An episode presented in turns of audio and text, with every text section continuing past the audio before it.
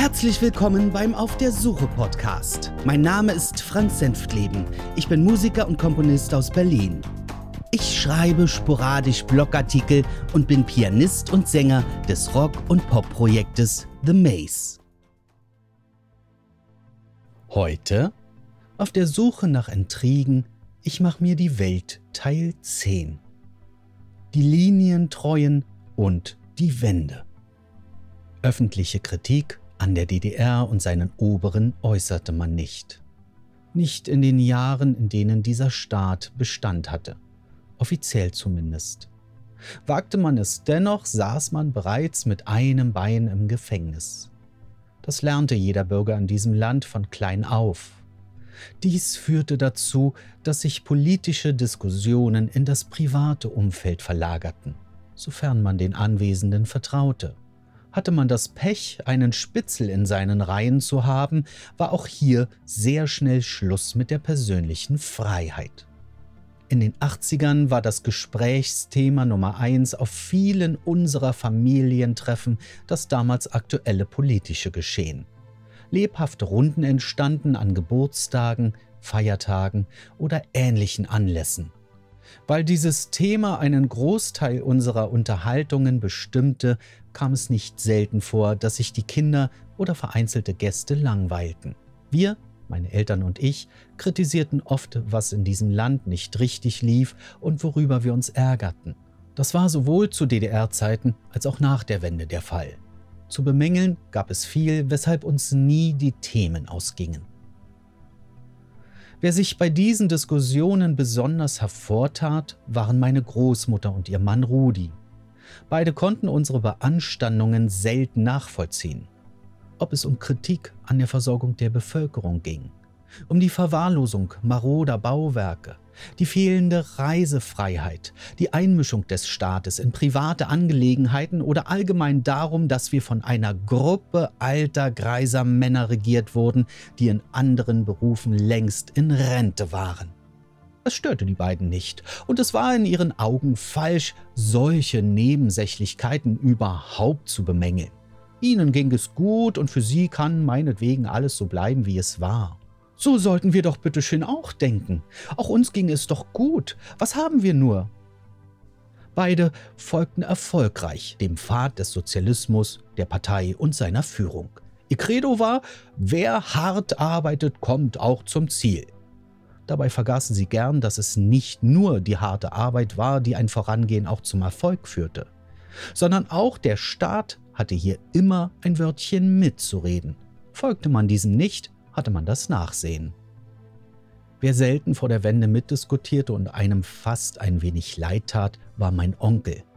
Seines Zeichens Polizist und überzeugter Anhänger der DDR. Grundsätzlich setzte er sich bei uns mit dem Rücken zum Fernsehgerät, wenn das ZDF oder ein Sender der ARD eingeschaltet war.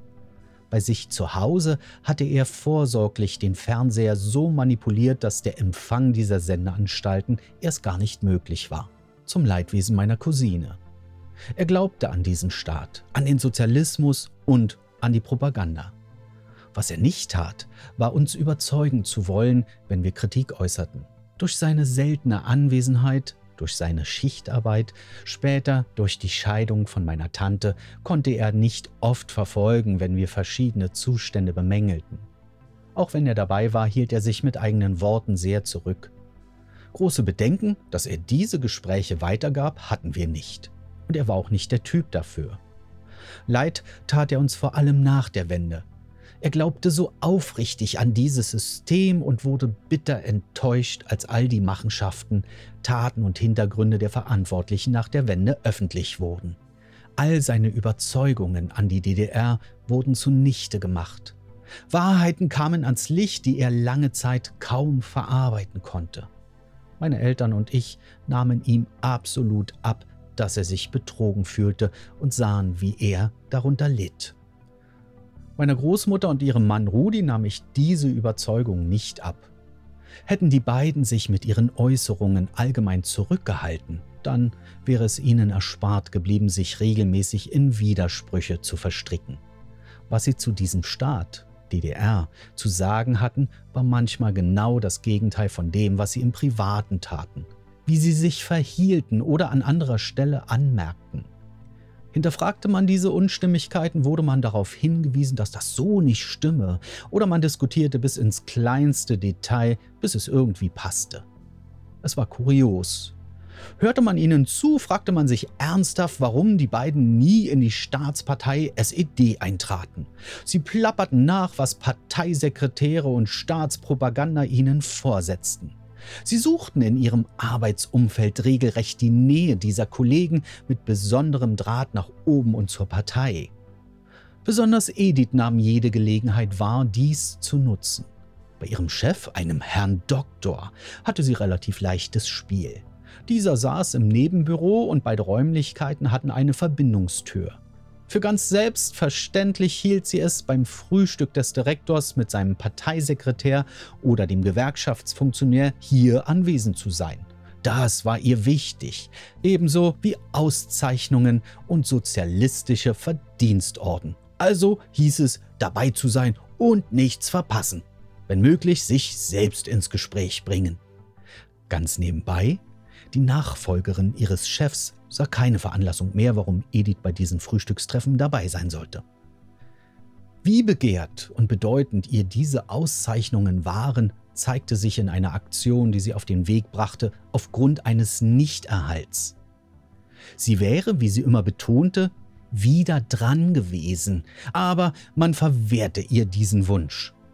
Da eine solche Ehrung mit einer Geldprämie zusammenhing, war es doppelt ärgerlich.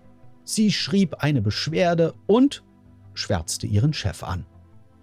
Der Hintergrund war, sie und ihr Kollege haben einen groben Fehler begangen, der gegen das Gesetz verstieß.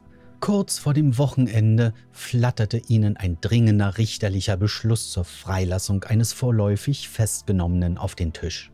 Dieser hätte von ihrem Chef und ihr bearbeitet und weitergeleitet werden müssen. Da ihr das Wochenende wichtiger und heilig war, verzichtete sie auf die Bearbeitung und der gute Mann saß drei Tage länger in Haft. Erst als dieser eine entsprechende Beschwerde einreichte, flog ihr Verhalten auf und die Auszeichnung samt Prämie ging flöten. In ihrer folgenden Beschwerde schob sie alle Verantwortung auf ihren Chef und von sich. Geholfen hat es nichts, denn die Fakten waren mehr als eindeutig. Aber zurück zum Thema. Dass Edith und ihr Mann an der DDR wenig auszusetzen hatten, lag vor allem an ihrer wirtschaftlichen Situation. Beiden ging es mehr als gut und sie verdienten überdurchschnittlich. Wenn Engpässe in der Versorgung der Bevölkerung eintraten, war es für die beiden kein Problem, alternativ in den sogenannten Delikatläden einzukaufen. Das Sortiment dieser Läden bestand hauptsächlich aus Nahrungs- und Genussmitteln zu weit überhöhten Preisen.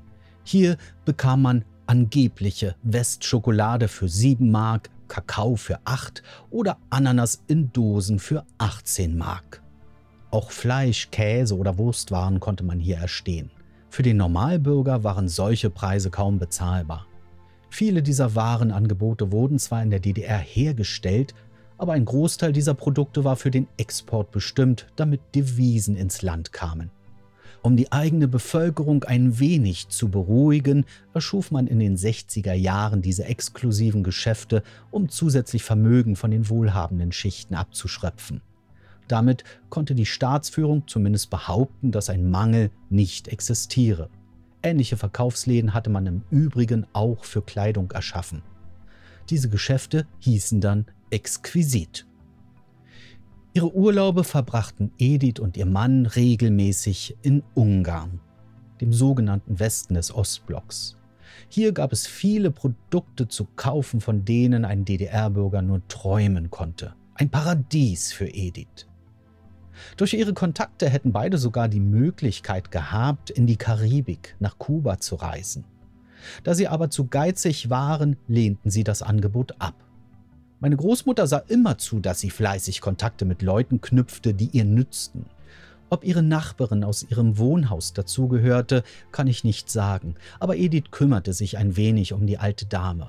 Auch ich war als Kind regelmäßig zu Besuch bei ihr, wenn ich Zeit bei Oma verbrachte, schon allein wegen ihrer Plätzchen.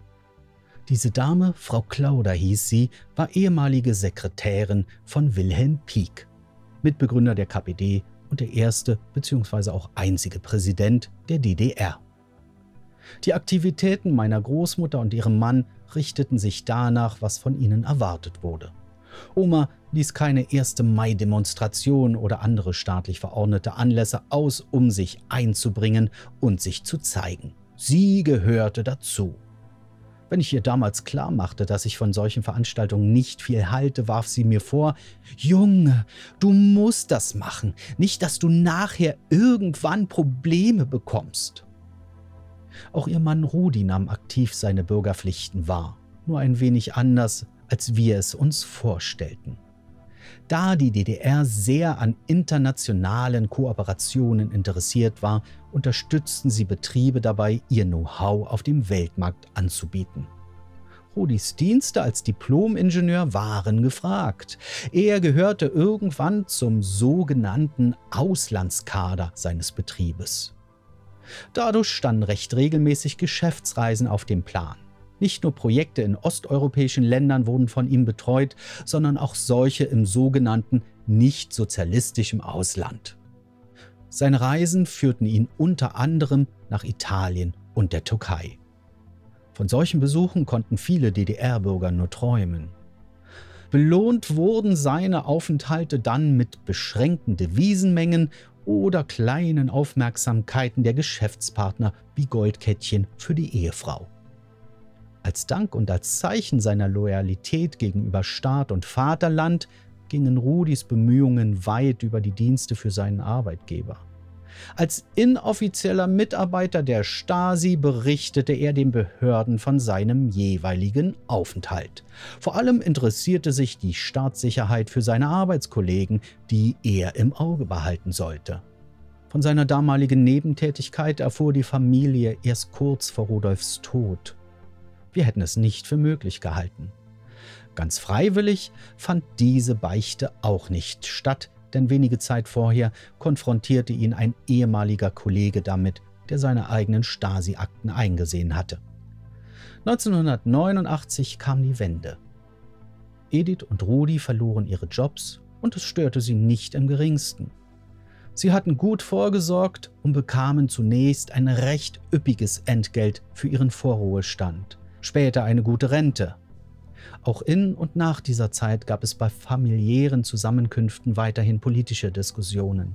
Nur mit dem Unterschied, dass Edith und ihr Mann plötzlich davon sprachen, 40 Jahre lang betrogen worden zu sein, was ihnen nicht alles verwehrt wurde. Ihr Gerede erinnerte mich ein wenig an die Berichte aus dem Nachkriegsdeutschland. Plötzlich wimmelte es dort von Antifaschisten, Widerstandskämpfern und Verfolgten. Keiner mehr war Nazi, Mitläufer oder Schuldiger. Ja, meinten beide, sie hätten schon immer gewusst, dass in diesem Land vieles schief lief. Sie prangerten ihre fehlende Reisefreiheit an und überhaupt wäre ihnen dieses diktatorische System schon immer auf den Magen geschlagen. Ernsthaft? Ich konnte kaum glauben, was ich da hörte. Gerade sie, die auf ganzer Bandbreite ihres Lebens dieses System unterstützten und verteidigten. Später gab es für solche Leute sogar einen Begriff Wendehals. Im Gegensatz zu uns, die ab Mitte Oktober auf die Straße gingen, um sich an den Montagsdemos und Versammlungen zu beteiligen, verfolgten die beiden die gesamte Wendezeit aus sicherer Entfernung am Fernsehgerät. Erst die Öffnung der Mauer, die Einführung der D-Mark und der Zusammenschluss beider deutscher Staaten ließ sie aus ihrer Starre erwachen. Ab sofort war Helmut Kohl ihr Held, die Springerpresse Informationsmedium und die von Kohl mitgebrachte D-Mark ihr Heiligtum. Er hat uns die Freiheit gebracht dass meine Großmutter und ihr Mann dabei völlig ignorierten, dass es vor allem ihre Mitbürger waren, die das alte System und seine Regierung zu Fall brachten, wundert mich noch heute. In Ediths Nachlass haben wir eine Kopie eines recht peinlichen Briefes gefunden, der zeigt, wie realitätsfern sie sich und ihr Umfeld sah. Ich gehe davon aus, dass sie sich in diesem Schreiben auf die brandenburgische Landtagswahl 1994 bezieht, in der die CDU immerhin fast 11 Prozent ihrer Wählerstimmen verlor. Ich zitiere daraus ein paar ausgewählte Absätze. Lieber Herr Bundeskanzler Dr. Kohl, die für mich enttäuschenden Wahlergebnisse in Brandenburg veranlassen mich dazu, an Sie einige Zeilen zu richten. Ich schäme mich, dass es hier bei uns so viele Menschen gibt, die diese schrecklichen 40 Jahre, die wir hier verleben mussten, so schnell vergessen haben. Mit maßgeblich ist auch, dass die alten DDR-Genossen und nun auch ihre Kinder noch sehr aktiv sind und bei den Wahlen so wie früher vollzählig zur Stelle waren, damit ihrer SED-PDS keine Stimmen verloren gehen. Sie treiben weiterhin hier bei uns ihr Unwesen, machen Stimmung gegen die Regierung und finden leider noch Dumme in unseren neuen Ländern, die sich beeinflussen lassen. Wir sind über die Wiedervereinigung sehr glücklich. Bei Ihnen, lieber Herr Bundeskanzler, möchten wir uns bedanken für alles, was Sie für uns getan haben. Wir achten und schätzen Sie als Politiker und Menschen. Alles, was Sie tun, hat Sinn und Verstand. Ihre Leistungen sind bewundernswert. Darum tut es uns sehr leid, dass Sie bei einigen Menschen von uns Undank und Gehässigkeit ernten, was Sie nicht verdienen. Zum Zeitpunkt der Wiedervereinigung war ich 58 Jahre alt und arbeitete hier in einem kleinen Gericht 20 Jahre als Rechtspflegerin, zuvor als Sekretärin. Trotz einiger Probleme war ich nicht Mitglied der SED. Nun bin ich Rentnerin und sehr zufrieden mit meinem Leben. Erst jetzt wird mir klar, dass ich 40 Jahre lang umsonst gelebt habe vom Arbeiter- und Bauernstaat eingesperrt und ausgebeutet. Nach diesen dramatischen Zeilen ließ sie sich zunächst über kleine Gehälter und teure Schuhe aus, die immerhin 150 Mark kosteten und die man sich hätte kaum leisten können.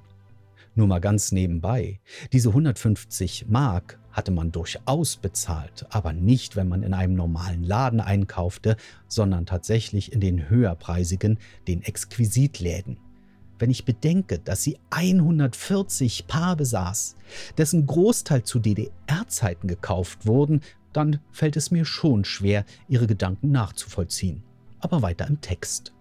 Mein Mann war gerade 57 Jahre alt, als es ihn traf.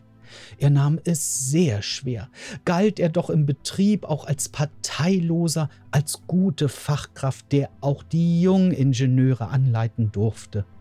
Ich hatte Mühe, ihm darüber wegzuhelfen. Inzwischen hat er es geschafft.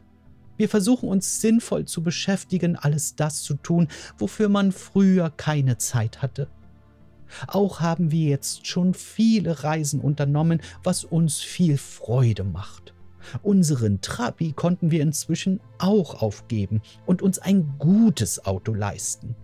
Ich stelle fest, dass es allen viel besser geht als früher.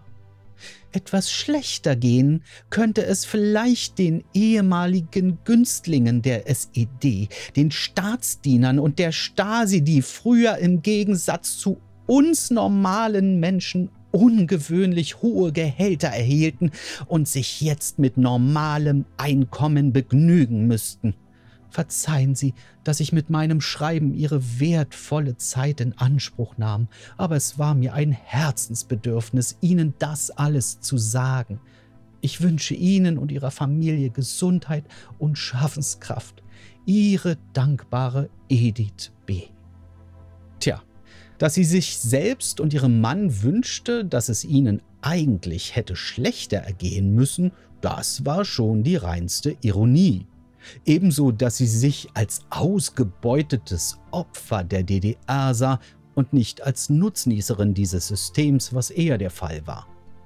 Tatsächlich diskutierten wir in den 90ern irgendwann nicht mehr über die aktuelle Politik und Missstände in diesem Land. Schon gar nicht mehr als 1998 die Regierung Schröder das Ruder übernahm.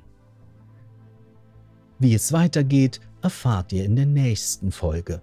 Das war's für heute. Vielen Dank fürs Zuhören. Bis dann alles Gute und schöne Grüße aus Berlin. Euer Frank.